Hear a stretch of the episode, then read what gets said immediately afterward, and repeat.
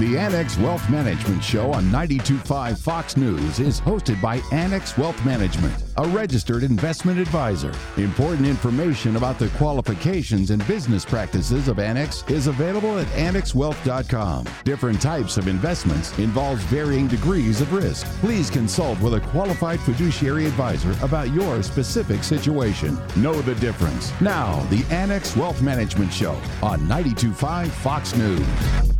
Cash, not trash. A shift in fear debt ceiling debate. It's Money Talk, the Annex Wealth Management Show. We got a lot going on. Let's get right to it. Derek Felske, Chief Investment Officer, welcome to the show. Thank you, Danny. Dave Spanos, our President and CEO, Annex Wealth Management. Yeah, that's for sure. So we had a down day on Friday, but an up week. And so that was good news, even though we ended on kind of a downer as the Democrats and Republicans have hit an impasse. Well, and the NASDAQ, for the first time in 18 months, made a new all time high this week. Small cap stocks bounced as well. And, you know, in light of all of the negativity concerning the recessionary fears and inflation and the like, the market has really been resilient. And you talk about, you know, we're talking about Nasdaq stocks, and really the big S and P 500 companies really are determinant of where we are, up over eight percent for the year. But you take those big names out, and it's a different story. Right. If you take out the companies that are most directly affected by artificial intelligence, the S and P 500 is down two percent for the year. And this is, you know, Dave, you often say I'm a reform mutual fund manager, but when you think about it, the retail investor has an advantage. If you're a mutual fund manager and you don't own those big stocks, those big large cap growth stocks, and you're a growth manager manager, you're going to get fired. And you think about you know where we have been with quantitative easing and all that free money, and now we have quantitative tightening. And really, what that is, I know we've talked about that a lot, but the Federal Reserve has a balance sheet, and now they were, were building up this balance sheet to more than nine trillion dollars, and now they're letting that balance sheet roll off. In other words, as these bonds come due, they're just not renewing those. So that is really kind of a tightening process at the same time. But the reason why I bring it up is because all of this free money has come to an end. Right, and the, and the thing with this debt ceiling is adding a new wrinkle to that. Because the Treasury is not able to issue Treasury securities and raise capital, they're having to spend down their cash account, and that is injecting liquidity, which for the most part right now is offsetting what the Fed is trying to do. That will change once the debt ceiling deal is passed. You know, we talk a lot about what the Fed was doing, of course, and that they were buying mortgage-backed securities. You know, about two thirds were Treasuries, and about one third were mortgage-backed securities, and that is going to be an issue, of course, because people need to refinance for those to be in a market in that space as well. And so that, I think that could be an issue down the road. Oh, absolutely. I mean, I saw today that mortgage payments on the median home hit an all-time high today of 2566 a month. So houses are not affordable. There's a lack of inventory. Many people are handcuffed because they've got great uh, mortgage rates and they don't want to move unless they can do a cash deal, of course.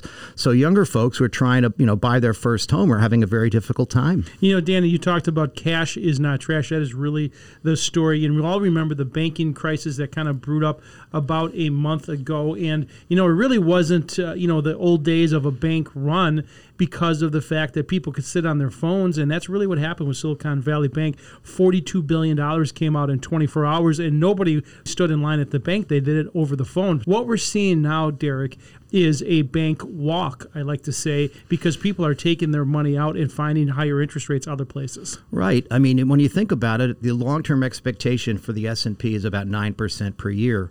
Well, a six-month T-bill yields about 5. So you take no risk and you, you earn two-thirds of the return you'd get on the S&P 500 and perhaps when, when the dust settles and maybe after we have a recession or when we're in the midst of one, then you you know reload, you sell that T-bill and you go in and buy stocks on sale. Now, we're not trying to tell you that you should time the market, but there certainly is the days of just buying the S&P 500 exchange traded fund and setting it and forgetting it are really kind of moving away from us and you're really going to have to start doing some work if you're doing this on your own or if your advisor has just put it in a set it and forget it portfolio. We do think the thesis has changed. Right. I mean, one of the one of the key cogs in our team, Jason Cooper, does a fabulous job listening to conference calls, digging in on the details, looking, doing credit analysis, trying to figure out whether companies that don't make money will survive, or those that do will have the free cash flow in order to build their operations, do M and A, and grow in the future. So that is the reason why we talk about this, folks. And when we say the thesis has changed, it really means you need to go through that portfolio and you should understand what you own, why you own it and how much you're paying for it. And these are really important times to go through this. We do think we're going to have a bumpy week and a bumpy quarter, especially as this debt ceiling debacle begins to heat up. Derek Felske, our Chief Investment Officer, Dave Spano, our President and CEO. Derek mentioned the investment committee, Dave, and you have built that team pretty solid, including our own Brian Jacobsen, who was on CNBC on what's their noon show? Their their noon show on Thursday. Yeah, which, was, he you was on he was on that. He was on Fox. He was on Cheddar TV. Yeah. Our week in review, always available on demand, Spotify at the top of the hour, the Axiom newsletter, wherever you get your podcasts. Sunday, May 21st, Money Talk, the Annex Wealth Management Show. We're going to be right back. 92.5 Fox News. It starts with a call. With one call, you can start seeing your future more clearly. If your financial picture is cloudy because you're getting conflicting tax, investment, and estate planning advice, help is a call or a click away. Annex Wealth Management's team works to get your investment plan in line with your tax plan and your estate plan. Build confidence with one team working to create one comprehensive plan as a fee only fiduciary. Annex Wealth Management. One team, one plan, one fee. AnnexWealth.com. We're back. Investment, retirement planning, tax planning, estate planning. That's what Annex Wealth Management does as a fee only fiduciary. This is Money Talk, the Annex Wealth Management Show. Our Chief Investment Officer in the studio is Derek Felske. Dave Spano, President and CEO. You know, we get a lot of questions uh, throughout the week, and it's really a good time to share some of those. And of course, a lot of questions about the banking crisis. And we saw on Friday afternoon that Janet Yellen, the Treasury Secretary, said she's not opposed to JP Morgan getting bigger. And what that really means is there may be some more banks that JP Morgan may have to pick up.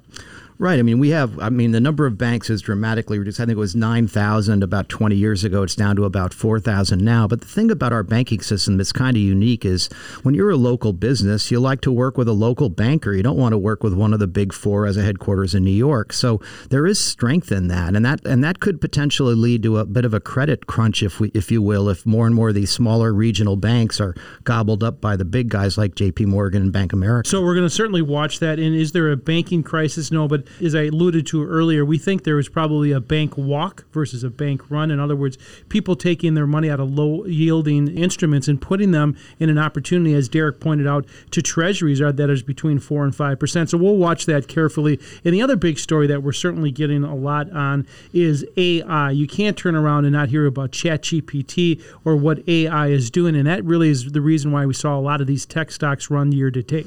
Right. You can now get the Chat GPT app on your iPhone, and soon you'll be able to get it your Android. So I'm sure that's going to spur more interest in this phenomenon. The thing about it is that, yes, in the long run, it will enhance productivity for companies. It will certainly enhance uh, the balance sheets of some of the companies that are most exposed to AI. But again, what valuation are willing to pay and over what time frame? Because these stocks are very volatile. I remember in 1999 when Jeff Bezos was the man of the year, and they talked about you know, online retailing and how big that was going to get. Well, the stock 18 months later was down 94%. You know, I do remember, of course, when you were running a tech fund back around 99, 2000, not a great time to be a tech fund manager. And that's the reason why I say what I say about a recovering fund manager. But of course, you think about also about pets.com. You talk about Amazon, but pets.com, it was the pets.com Super Bowl. And of course, uh, they went away quickly after that. But the idea that AI is at the forefront is probably true. And we're going to see some things, but it may be a little bit early until we get some regulation around it.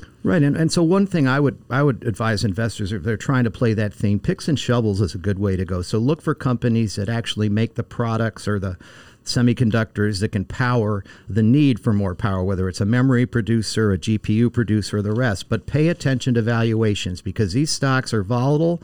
Uh, they're not going to see these earnings hits in the near term. They're going to see them, you know, two, three, four, five years away. Just be careful because a lot of times there's hype but not much substance. So you go into the summer and we're going to see some volatility, and we certainly the most expected recession in our careers, which means there's probably an opportunity set as well. Anytime you see everyone afraid of one thing, maybe it's not large cap domestic equities, but there certainly is opportunities down capitalization. What I mean by that is small caps, perhaps even international and fixed income are places to look. Well, as an example, if you think about international companies and what they might be able to do with AI, a lot of these companies trade at much lower valuations than we do in the U.S. They trade it, they offer much higher dividend yields, and they're going to benefit like this just like everyone else will. So, you know, international equities continue to be a theme of ours from a tactical perspective. We've recently added some exposure there, and we believe the valuation opportunities are, are really strong. I did a presentation this week, and we do do that. If that's something that you want,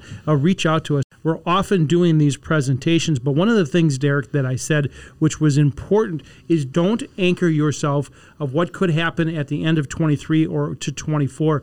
Look through that, see through that six months, one year, three years out. That's going to give you the best opportunity set going forward. And folks, I can't say it enough. Know what you own, why you own it, and how much you're paying for it, and make sure it is part of a full scale wealth management plan. Derek Felske, our Chief Investment Officer, thanks for jumping on. My pleasure. Dave, do you think that uh, AI is going to be bigger than 5G? I, I, mean, tongue in cheek. Remember how big 5G we, and yeah. it was going to change everything. Well, you know, right? it's one of those things that the technology and I, you know, as Derek pointed out, I remember when they held up iPhone number one, and you know, people yeah. scoffed at it, but look look at it now around the world and what the technology that that has brought. What Annex Wealth Management does is investment and retirement planning, tax planning, and estate planning. Use the entire team. It's deep, it's smart, it's capable, it's ready. Head to our website. It's the Get Started button. That's what you want to click on the weekend. No matter where you are in your investment and retirement journey, we're ready to meet you where you are. We're going to take a break and be back with that next on Money Talk, the Annex Wealth Management Show, 925 Fox News. If the only tool you have is a hammer, everything you fix looks like a nail. Same thing goes for some annuity salesmen. Need help with tax planning? Maybe you need an annuity. Recession coming? Have you tried an annuity? Retirement planning? You get the picture. Sometimes you need more than a one tool solution. It's time for serious fee only fiduciary planning from Annex Wealth Management. Our in house team of experts will offer you a rigorously tested plan built just for you. Annex Wealth Management. Know the difference. Know the difference with Annex Wealth Management? We took a call recently on a radio show, and the caller was a couple of years away from retirement and he asked an interesting question. Basically, was so when should I get in and talk with you guys? If I remember correctly, he was like 62, something like that, right, Mark Beck? Yeah, that was a good call. And I remember my answer there was you should be starting to build this relationship as soon as you're ready. And what do I mean by ready? When you're ready for advice. And I think that's important. So wherever you are, when you get to that spot where you're thinking about, should I be getting some advice? That is the spot to be starting. Mark Beck is Managing Director of Wealth Management Services, Annex Wealth Management. When I heard that, I thought about where he was on the path and how we'd have a different planning process with him than, say, somebody in their 30s or 40s, or maybe somebody in their 70s. And that is custom and comprehensive wealth management and planning, right? It certainly is. Other people would answer that you should start as early as possible. And I think the problem with that answer is some people aren't ready. So when you're younger, maybe you're not thinking about it big picture. You should be starting to save, but maybe you're not ready for advice. So across that spectrum, though, planning can look different. At Annex Wealth Management, we'll meet you where you're at, and it's different for everybody. Mark, let's say somebody engages Annex Wealth Management in their 30s or 40s. What is our process with them? So, 30s and 40s, what we're looking for here is starting to establish habits and targets. So, it's a little bit harder to talk to somebody that's, you know, 40 years old and say, okay, pin down exactly when you're going to retire and exactly what you need for living expenses because they're thinking all of these things are going to change so much between now and maybe when I'm 65 years old. But what we can do is back into that and say, here's what you're on track for right now. And if you want the target to look a little bit different, then we need to make some adjustments. So, effective use of resources, establish great savings habits, make sure that we're investing well, make sure that you know what you're on track to accomplish over time, and think about big picture goals. That's kind of where you want to be in your 30s and 40s. Okay, next step somebody's in their 50s. They've been working longer, their kids might be in college. Retirement is looming in the distance, but not so far away. You know, 50s is where we start to think about what's next. What are the things I've been missing, or what can I do that's beyond the basics I have been accomplishing. So we might have a little bit more income. We might be moving beyond just max funding 401ks, for example, and start to build some additional investment savings elsewhere.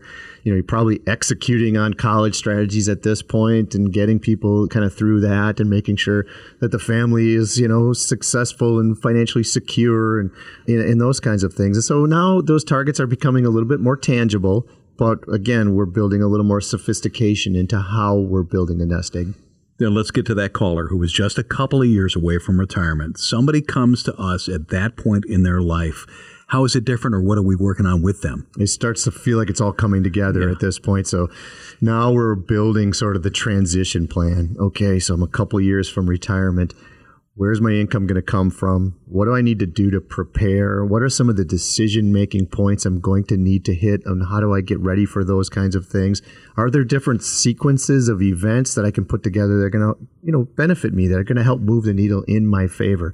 And that's everything from which accounts I'm going to count on first, to the tax planning ramifications of that, to preparing for health insurance and where it comes from, and of course to preparing for things like making good Social Security decisions. Mark Beck is Managing Director, Wealth Management Services at Annex Wealth Management. We meet our clients where they're at. And I know we work with new clients who are already retired. What happens when that happens? And there's an, maybe an existing plan from somewhere else, or maybe because of poor service or lack of connection, they come to us, or maybe not a plan at all you know, oftentimes not a plan at all. We do see that. Uh, you know, it has happened occasionally where someone has been getting some financial planning advice. They're looking for something a little bit deeper or more engaging than sort of the superficial level that maybe they've been experiencing. It, it's easy for us when you've got your current financial plan because all the data, hmm. the inputs basically are right there. So that's sort of the raw materials we can take that and really start to work with it. But moving the needle in terms of doing the math in this type of situation you're already retired. Are you really thinking about planning ahead for you know the tax ramifications of required distributions you know the charitable aspect of things like qualified charitable distributions? You know all of that really becomes you know so important in that phase and if you're already retired, folks, don't think it's too late at all. We want to see you. Oh, absolutely. And even in those retirement years, there's so many really cool things that we help people with that are impactful. And that's beyond just, by the way, managing the investment portfolio. A big part of what we do, steer manage and help people towards best outcome, which means help manage your kind of psychology of investing. How do we do that? Build the framework around it well in advance of market volatility. So protect liquidity, for example. Where's the short term money come from? Build the income buckets. Make sure you stay focused on the growth where the growth needs to be. And therefore, no anxiety around market volatility. My dad came to Annex in his 80s. He had moved back to be near my sister and I, and I felt it was important to have a fiduciary working on his stuff. That isn't uncommon either. No, it's not. And actually, that one I would say is becoming more and more common. Oftentimes, by the way, this is clients that you know are in those retirement years and now they're bringing their parents and they're saying hey can you help this is a really satisfying area for me in particular to work a couple of reasons number one because they're working with a fiduciary, we can really help them kind of stay out of harm's way. This is where there is the possibility of making really bad mistakes or being taken advantage of. You don't want that to happen. And number two, the peace of mind that comes with somebody helping them consolidate, clean up, organize, know what's going on, know where things are headed, and therefore being prepared for the transitions that are going to come at some point in our lives. We want to meet you where you're at for investment, retirement planning, tax planning, and estate planning. We do it as a fee only fiduciary. Know the difference? Website annexwealth.com. Click that Get Started button and start the wealth metric process. Mark Beck, Managing Director, Wealth Management Services. Thanks for joining us. My pleasure. Need to reach Annex Wealth Management but want to skip the computer? No problem. Call us 239 350 6363. 239 350 6363. Let's talk soon. Know the difference? This is a team segment, deeding a home to somebody. Easy peasy, right? Well, maybe not. Jill Martin's our estate planning attorney at Annex. She heads our estate planning team, and she's joining us to talk about this. Hello, Jill. Hi, Danny. For starters, what's the typical reason someone would deed a property to somebody else? And first off, I should say, is deeding basically you're giving ownership to the other person? Yes. So that's a good point, right? If, if we're transferring real estate from one person to another, that's done through a deed, right? That's recorded with the Register of Deeds office that shows when title passes from one person to another. Who are these amazing people that give things away like this? Well, you'd be surprised. A lot of people do, especially when we're talking about having a second property up north or a vacation home somewhere, right? That's a legacy asset that a lot of times people want to make sure stays in the family. What happens is there's more than just doing the deed to get the house transferred to someone else. So this is not like a DIY project that involves a little bit of paperwork and somebody that knows how to do that. It, it does involve paperwork. And if it's something where you're in the real estate industry and you do this a lot, sure, you could do it yourself. Generally, what you need to do is a deed. There's a variety of different types of deeds, though, so you're going to need to know which type of deed you're doing. Then there's also going to be a transfer tax return, which it's called a real estate transfer tax return in Wisconsin, where you're paying a tax to transfer that property. Some don't have a fee, some do, so you're going to have to be familiar with that process.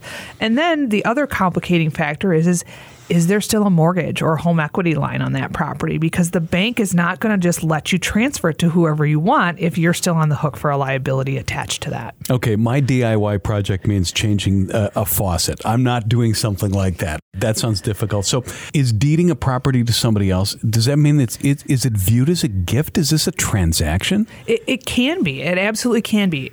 Unless you are getting paid for whatever you're giving to another person, it's a gift, right? So if I have a piece of real estate that's worth $100,000 and I'm going to put you on the deed as a co owner with me, I'm making a gift of $50,000 worth of value to you unless you pay me that 50,000, right? So that's actually a legal gift when we just add people on to title.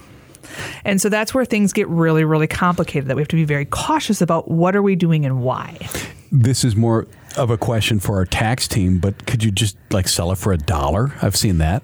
So, unfortunately, that's still a gift because you're selling it at less than fair market value. So, again, if I went out on the street and found someone to buy that house for me, right, I'm going to get fair market value for that. So, if I sell it to somebody for a dollar, that's an implied gift because I didn't get full market value for so, it. So somebody's thought of this before. I'm they have, and the IRS has caught people on this. So Jill Martin's our estate planning attorney at Annex. We're talking about deeding property to somebody else. I've got to guess that you've seen cases where it's done improperly and somebody needs to go in and clean it up. Well, it, it improperly or maybe without all of the thought process that goes behind what are the ramifications of this gift.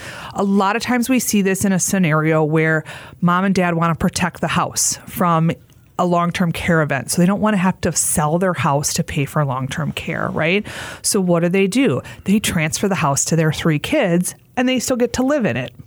Okay, that might not be a bad idea, but there are tax consequences that come along with that, especially if it gets more and more complicated the more kind of bells and whistles we try and put on that transaction. So just giving the house to your kids so that you're protected, we have to watch for the five year look back period for Medicaid. We have to watch is that gift really included in mom and dad's estate or not?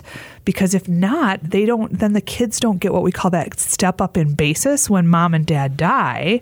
So if the kids turn around and sell that house, there's capital gain implications that come along with it.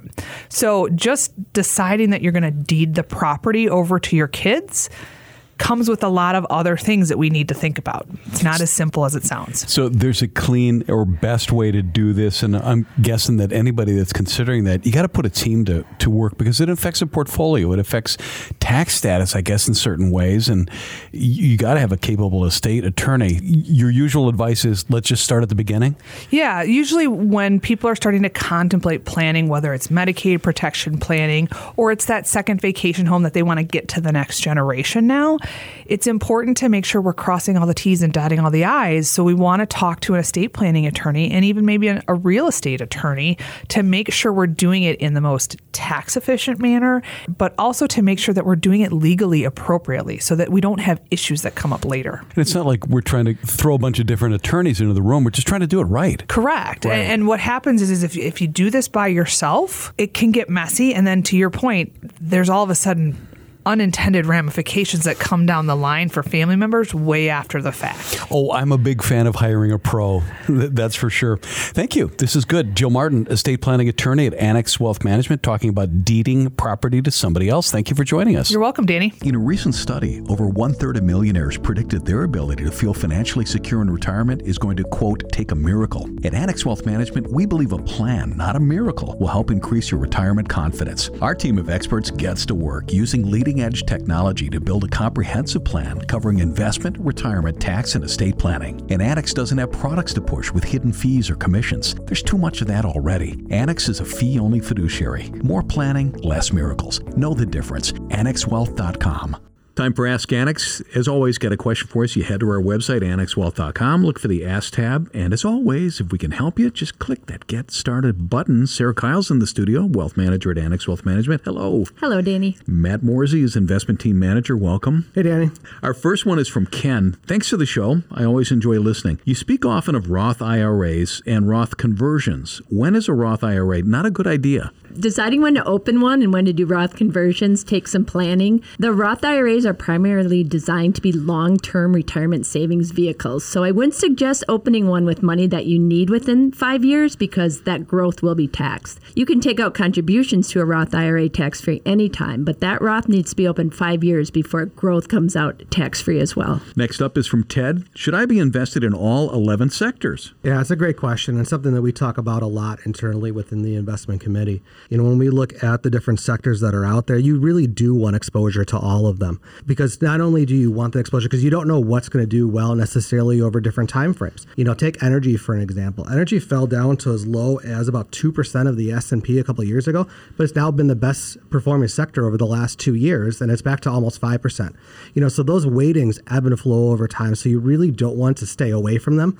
But also just the effect of staying away from a sector or two might mean that you're way over concentrated in another area of the, of the market too that you you don't want to. It's another risk to look at. Is there always a dog somewhere in the 11? It's always something. There's always Okay. something that's outperforming and something that's under, but you certainly want to watch out to make sure that you're not on the wrong ones there. It's Ask Annex. Next up, Anonymous. What's a mutual fund tax bomb? How do I avoid it? Yeah, mutual fund tax bomb is essentially the idea that those funds are pooled investments from a lot of different investors. And somebody eventually has to get taxed on the capital gains that happen within those mutual funds. The fund itself doesn't. So what they do is at the end of the year, they see everyone that owns it and they distribute that capital gain out if there is any. So if you're holding that mutual fund in a taxable account, you're going to all of a sudden get a distribution near the end of the year and it's your share of those gains. So, but it's taxable to you. Now, a lot of times you're reinvesting those capital gain distributions back into it. So you're really not even seeing that money, but you still owe the taxes on it. So that's what they really refer to as a tax bomb. So the way to avoid it, in my opinion, is to make sure that you know what you own and where you own it. So whether it's a traditional IRA or a Roth IRA, a lot of times you want to have actively managed funds in those types of accounts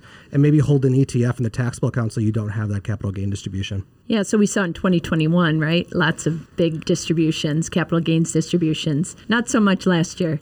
Um, you can also avoid those fees by not purchasing the funds right before the distribution date. And then you can also consider tax efficient funds. Yeah, exactly. ETFs, tax managed mutual funds, making sure you know when you're buying into a mutual fund are all great ideas to avoid that. Next question on Ask Annex is anonymous. Is paying extra on my mortgage a way of investing? I say it is. My coworkers disagree. Well, paying off your mortgage early can be seen as a form of investing, but I would say it's more along the lines of financial planning. You made the investment when you purchased the house. How and when you pay it off is more along the lines of financial planning. Next up on Ask Annex, it's anonymous.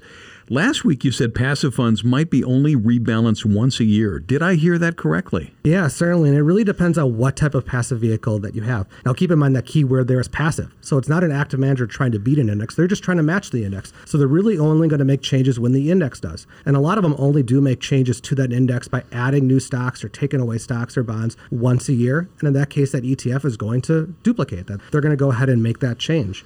Now, some funds are like equal weighted funds, and they might do it quarterly because they need to trim off the gains and then buy some of the ones that, that have lost during that time period to keep that equal weight in mind. But if you have a market cap index and you have a stock that keeps going up, it's never going to sell because it's trying to match what that index is. Hey, I got a question. I'm seeing a ton and hearing a ton of ads for precious metals, and you can buy the coins, you can buy the ingots or whatever they are, you can buy shares. What's the way you usually see it done? Well, we usually recommend actually buying the miners, not the physical gold. Because you think about it, what if you bought a ton of gold bars? Where do you store them? Or if you pay somebody to store them for you, there's high fees involved. So you typically see a lot of commercials when there's volatility in the market. You see all the silver commercials, the gold commercials. They aren't giving you those coins and those bars or whatever for free. There's always a fee associated with them. So just be wary of that. And I would just say the most convenient way would be to play it via the miners. How do you feel, Matt?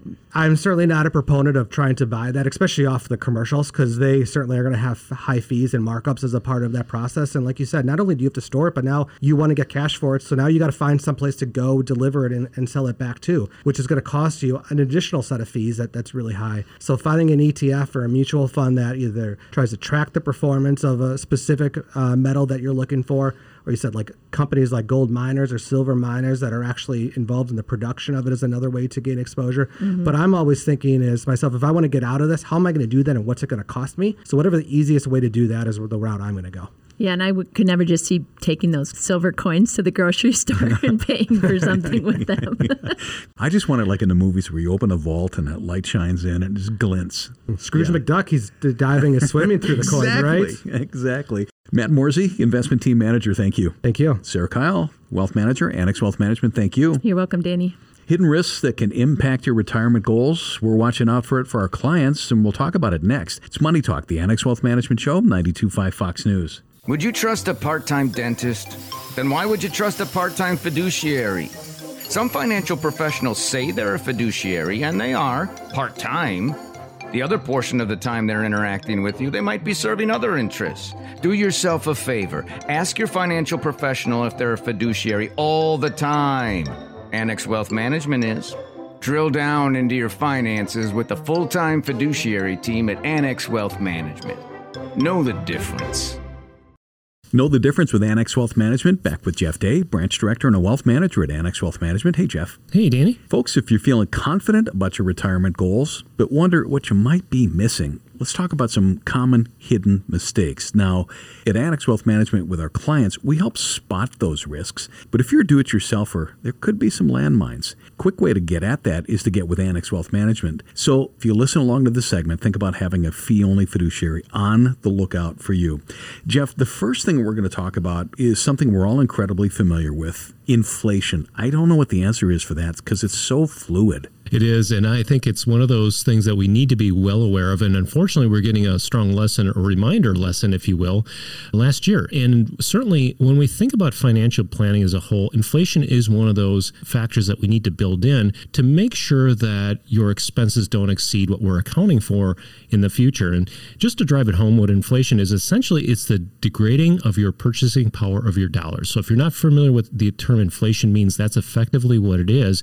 And as time goes along, we measure that in a percentage year over year. And the CPI or Consumer Price Index is something the government issues, basically gauges a, a level of inflation based upon different sectors of the industry or the economy. And it, it can erode your purchasing power in retirement, certainly. So I'll use a quick illustration to really drive the point home. So if you have $20,000 in today's dollars, and let's assume a 3% inflation adjustment year over year over 20 years, that same $20,000 would cost you $36,000. And so it turns into really significant dollars in the not too distant future and something we need to plan for and do for our clients every single day here at Annex Wealth Management. Next is a good news, bad news scenario. You have a long life, but you outlived your savings. That's something we really watch out for in our planning with our clients as I like to say, well, we want more money on the graph than we want life. That means our effectively our money has outlasted us. And in my particular case, I had a grandmother that lived to be 102 mm-hmm. and her husband lived to be 68.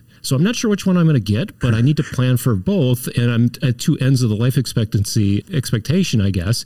So I need to assume somewhere in between. And I think, you know, our current expectation is for females, we're building in the plan at age 91 life expectancy, for males 86. And I always ask the question when we sit down with somebody is, you know, how do you feel about this? Do you want me to adjust it up or down? And, and some people want it up. Some people say, no, let's move it down. But again, we want to make sure that we have adequately prepared for retirement. And if you have some longevity considerations. One of the ways we can mitigate some of that is maybe delaying Social Security. That is a common strategy to help assuage some of that risk. And if we delay between full retirement age and age 70, we get an 8% increase each year in Social Security, and that can be very helpful for longevity. We're with Jeff Day, branch director and a wealth manager at Annex Wealth Management. Common hidden risks that we work with our clients to uncover. Next up is healthcare. And again, boy, that can just sneak up on you. Yeah, whether it's long term care concerns or other health expenses, we want to make sure we have a good comfort level. And, a, you know, I'm reading a study by Fidelity here. A 65 year old couple retiring in 2021 can expect to spend an average of about $300,000 on healthcare expenses throughout their retirement. That's a sobering number. And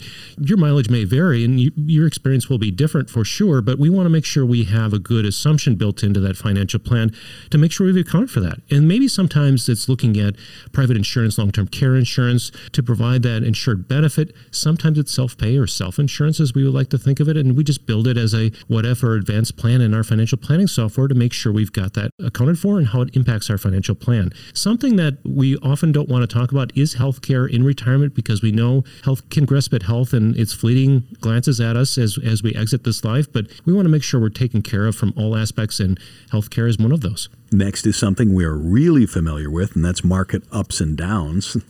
yeah, so 2022 is one of those case studies, a masterclass, if you will, on volatility. And if we think about the S&P being down at one point almost 25%, and then ending for the year 19% down, and the bond market was down uh, last year, and, and we certainly have, have talked about that quite a bit and how that is relative to the last number of years, how that fares. But a lot of people, in fact, you know, this week I'm having conversations again with clients just working through, you know, what how does 2022 feel and impact our financial plan and, you know, how we feel about it. And ultimately, at the end of the day, we want to build a solid financial plan to make sure that we've accounted for those markets up and downs.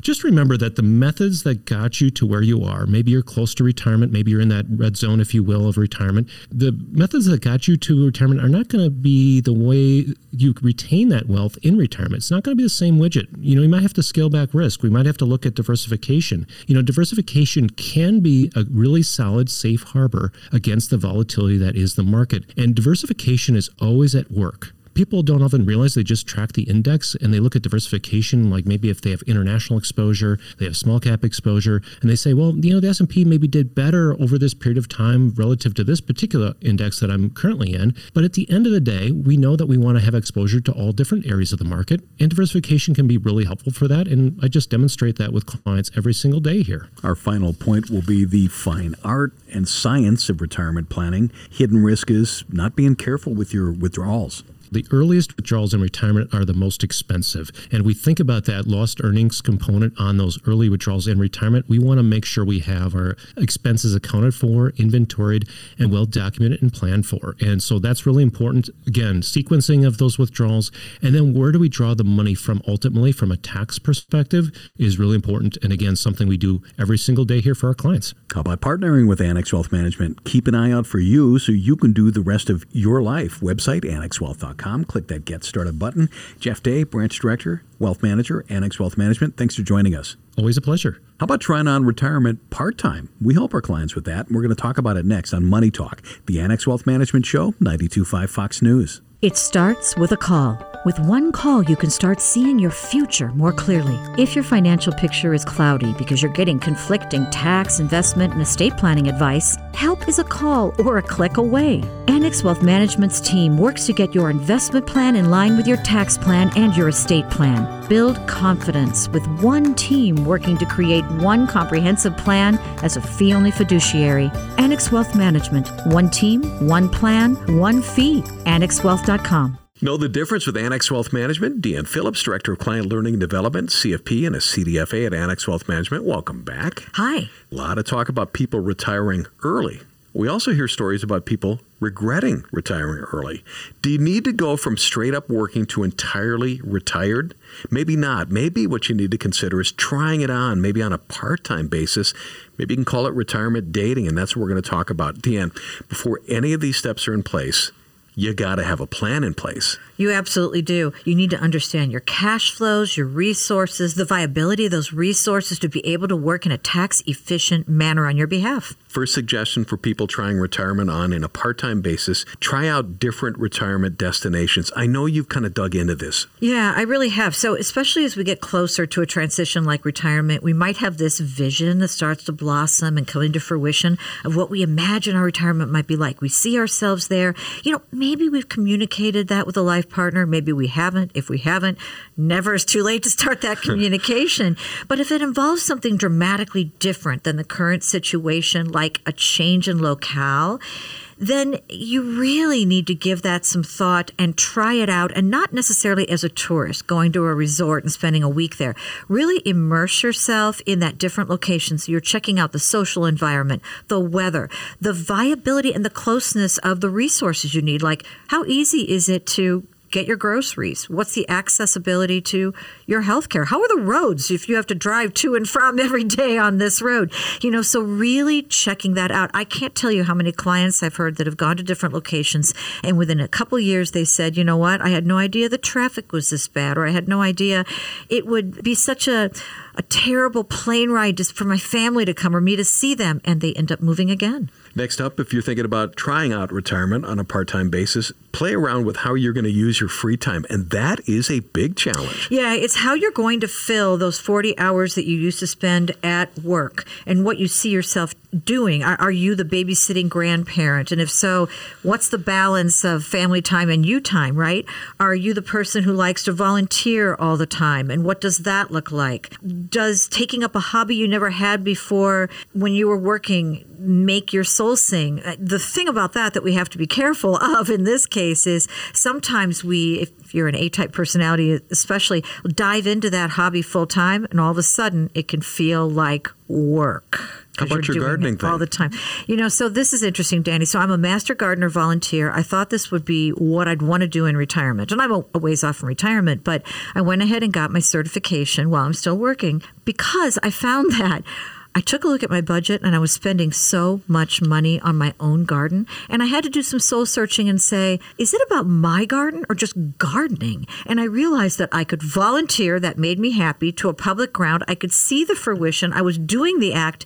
That was it. Hey, saves my budget and kind of taught me a little lesson about balance too for the future. Interesting you mentioned budget. There's another suggestion is to try living with your retirement budget ahead of time. Why is that important? You know, one miscalculation that we do tend to see are people thinking they're going to spend less in retirement. I mean, who really wants to cut back on their lives all of a sudden when they've got this extra time? So, looking at resources, what they've saved, income, and what they have left over, and maybe if they want to leave anything for future generations, set your goals first. Understanding this exercise and knowing what you can spend is actually a powerful exercise. It gives you a powerful advantage when you're planning for retirement. It builds you up for success because you can make choices then based upon what you can spend. Now, people who start thinking about who they want to be, what they want to do, where they want to do it, who they want to do it with, it really empowers them with knowing they have the resources and they tend to start their transition into retirement on a happier note or at least a less frustrating one remember, happy retirement, like a happy relationship, it takes soul searching.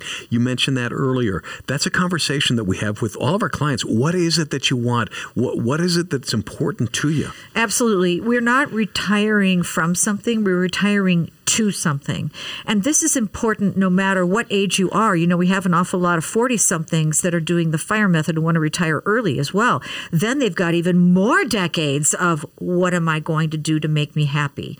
So this is a much deeper, holistic conversation than just, am I going to run out of money? You know, I just read a piece recently. You know, there's this huge thing called the Great Resignation. That's people that retire early, and then it is turned into the Great Regret. And you don't want that. No, you definitely don't want that. And we all know people too who have worked, worked, worked, retired, and then passed away because they have no goals, no ideals, nothing to look forward to. So we are a social race, the human beings.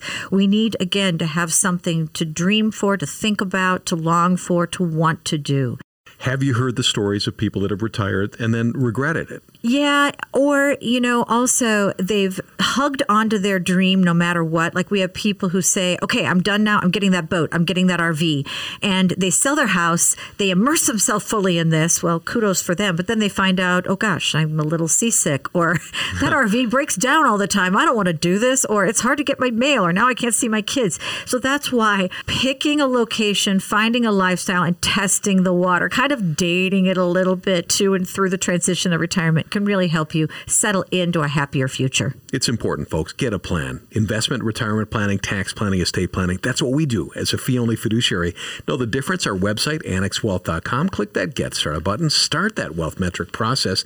Deanne Phillips, Director of Client Learning and Development, CFP, CDFA at Annex Wealth Management. Thank you. Hey, thanks for having me. In a recent study, over one third of millionaires predicted their ability to feel financially secure in retirement is going to take a miracle. At Annex Wealth Management, we believe a plan, not a miracle, will help increase your retirement confidence. Our team of experts gets to work using leading edge technology to build a comprehensive plan covering investment, retirement, tax, and estate planning. And Annex doesn't have products to push with hidden fees or commissions. There's too much of that already. More planning, less miracles. Build confidence with Annex Wealth Management. AnnexWealth.com. Know the difference? Annex Wealth Management provides comprehensive investment and retirement planning tailored to our clients' needs. And that ranges from starting people on simple path like Annex Ignite all the way to services designed for business executives and their unique needs, and we do everything in between. Joining me, several members of the Annex team. Let's welcome back Brandon Lehman, Wealth Manager at Annex Wealth Management. Good to see you, Danny. Wealth Manager Keith Butler. Hey, Keith. Hey, it's a pleasure to be here.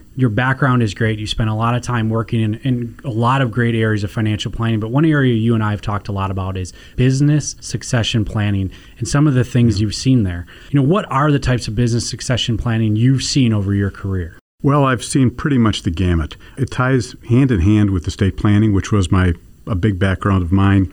One thing is if you have co-owners that presents a whole unique situation because with co-owners who are not family members, they need to work together to create a plan. Plan for the buyout, how to fund a buyout, what triggers that, like is it death, disability. But the more interesting is a family owned business. That opens up a whole myriad of personal and professional issues that people have to cope with.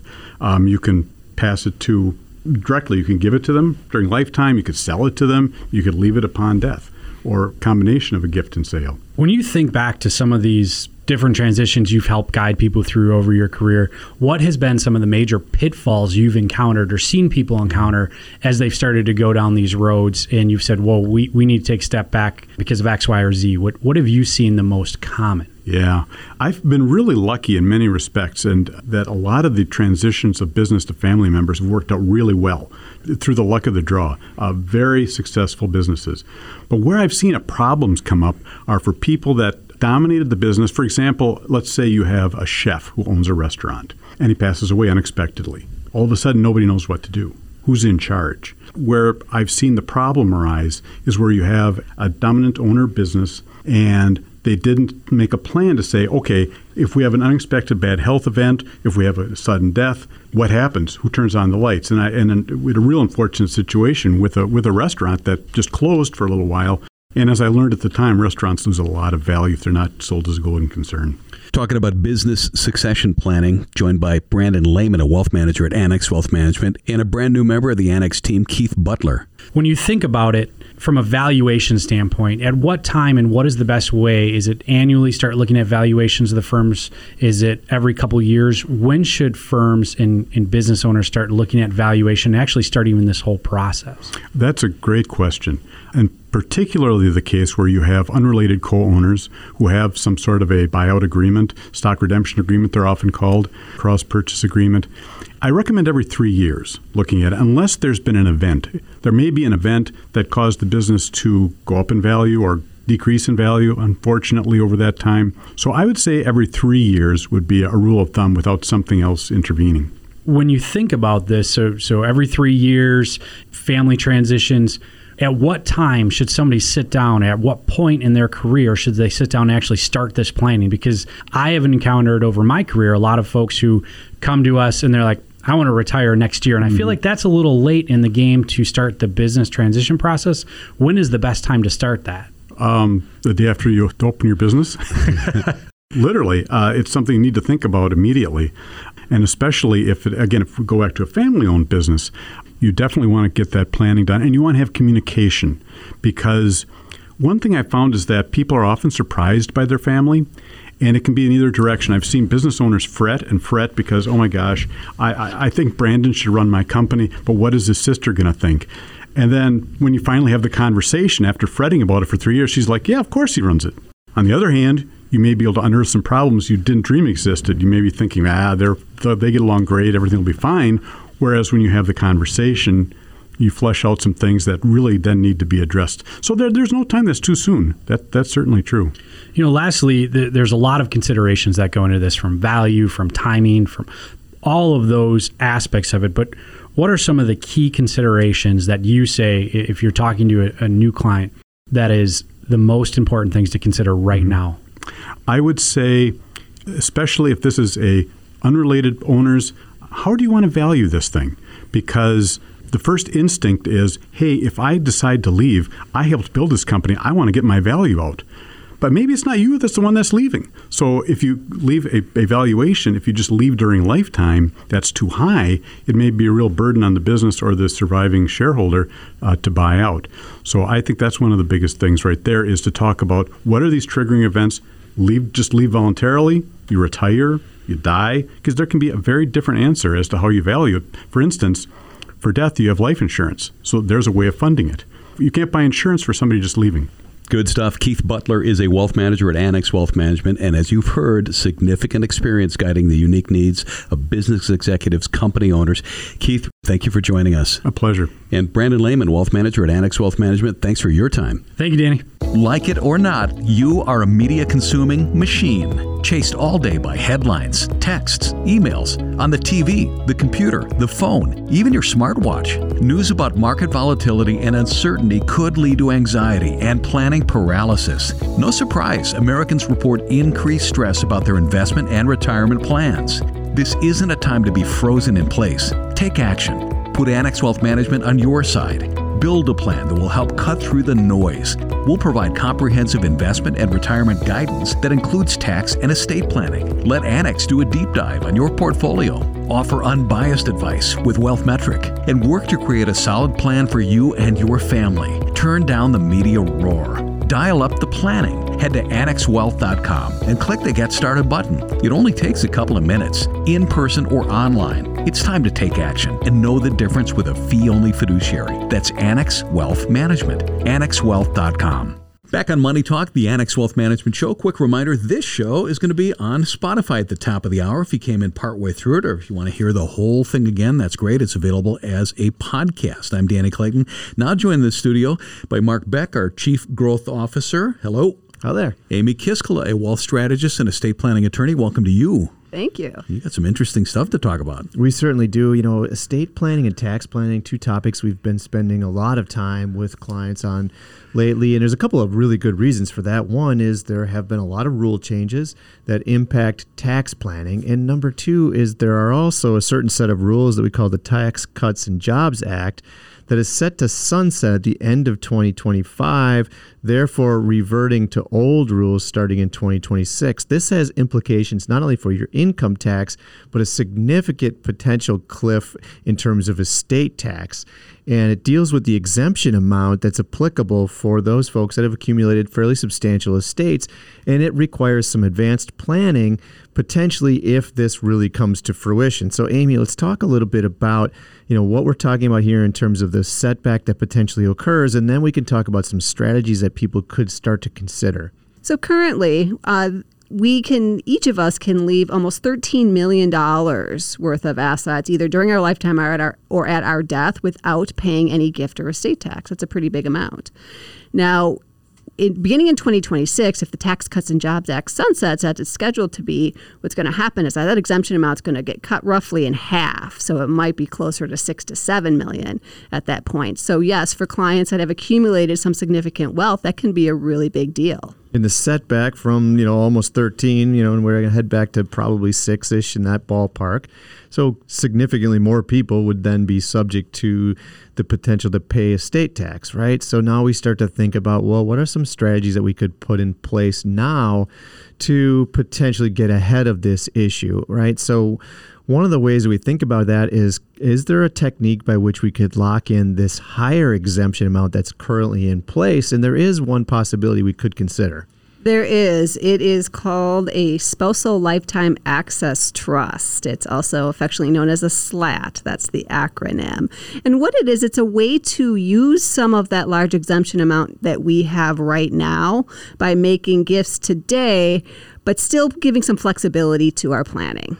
So the gift locks in the exemption amount because we made that gift now. We would file the appropriate gift tax return to memorialize this in the eyes of the IRS. And the way that this can be really beneficial is between married spouses. That's right. That's right. So let's assume, for the example, Mark, that we're married. Uh, what I can do is I can set up a trust, an irrevocable trust. I can make a large gift up to that roughly $13 million exemption if I really wanted to, and put it into that trust where you, in fact, can be one of the beneficiaries of the trust. So I, what I've done is I've locked in that exemption amount today, made the gift, but still given us some flexibility because you have the ability to have some level of access over those assets. So I can potentially use the assets or the income and maintain my lifestyle and you know for my health and maintenance and wealth and those sorts of things. You can, you can. Now keep in mind what we're trying to do is we're trying to get assets out of our estate, so we're probably going to want to use our other bucket of assets that would otherwise be subject to tax. But you're right, if we need to, you can tap into that that slat. Most beneficial if I don't need to use that money because then we've transferred that all and it stays inside that trust and hopefully grows from this point forward, right? And the true benefit is the fact that we have utilized the high exemption amount to make that gift into the trust now while that is still in place. Yes, and the be- the benefit you mentioned married couples. You can actually set one of those up for me so that that I also have that access. We don't know what life's going to bring. We don't know who's going to die first. Um, so having it having each spouse have that level of access can be can be beneficial. And you have to be real careful. Like the IRS wants to make sure you followed certain formalities and don't make it too similar. Uh, but certainly with really careful planning, that can be done a perfect example of the types of in-depth planning that we're do with that segment of clients where the estate and the financial issues and the tax issues reach a certain degree of complexity where we need to surround them with a team that can execute on these types of advanced strategies. Amy Kiskala, a wealth strategist and an estate planning attorney, thanks for joining us. Thank you. Mark Beck, our Chief Growth Officer, thank you. Glad to be here. Complex stuff we're talking about, but you know what? Life is complex, situations are complex. You need a really strong guide to get you through. It's Annex Wealth Management. Click that Get Started button. For the next six months, the next year, and beyond, let's get you ready for it. See what we can do for you. See you next Sunday at noon. It's Money Talk, the Annex Wealth Management Show, 925 Fox News. Annex Wealth Management Show is hosted by Annex Wealth Management, a fee only registered investment advisor. Important information about the qualifications and business practices of Annex is available at annexwealth.com. Different types of investments involve varying degrees of risk. Please consult with a qualified fiduciary advisor about your specific situation.